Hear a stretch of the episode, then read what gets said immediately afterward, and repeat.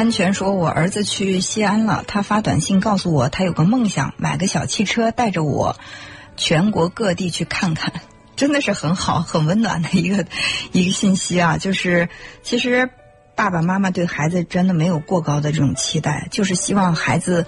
能够好好的去过他们的生活。当然，作为孩子给父母最好的这种孝心，就是花更多的时间，愿意去陪伴。作为老年人，会觉得我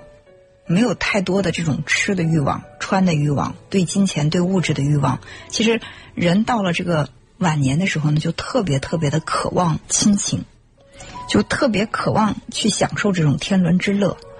所以，马上要到了春节了。可能有一些人会因为工作的原因太忙，没有办法回到父母的身边去对他们有这个陪伴。但是更多的人会趁这个假期回去陪伴父母。如果说长期的是在外工作，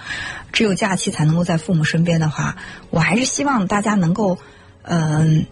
把更多的去在外面跟这个朋友聚会的时间稍微多匀出来一点，陪伴在父母的身边。因为他们对这个亲情更加的珍贵，朋友少聚一次，或者说在一群朋友的聚会当中，偶尔有一次少了你，大家不会有太明显的感觉。但是如果说这个回到家，我因为我以前也听到过一些年轻人跟我讲说，回到家之后，呃，到家把这个呃行李一放，我就出去了，一直到该上班的那一天，收拾行李走，就很少去陪伴父母。虽然爸妈会把这个饭做好。呃，翘首企盼你回来吃，但是我们会有各种各样的这种应酬，好不容易了，大家这个小伙伴都从四面八方回来了，我们就要抓紧一些时间去聚，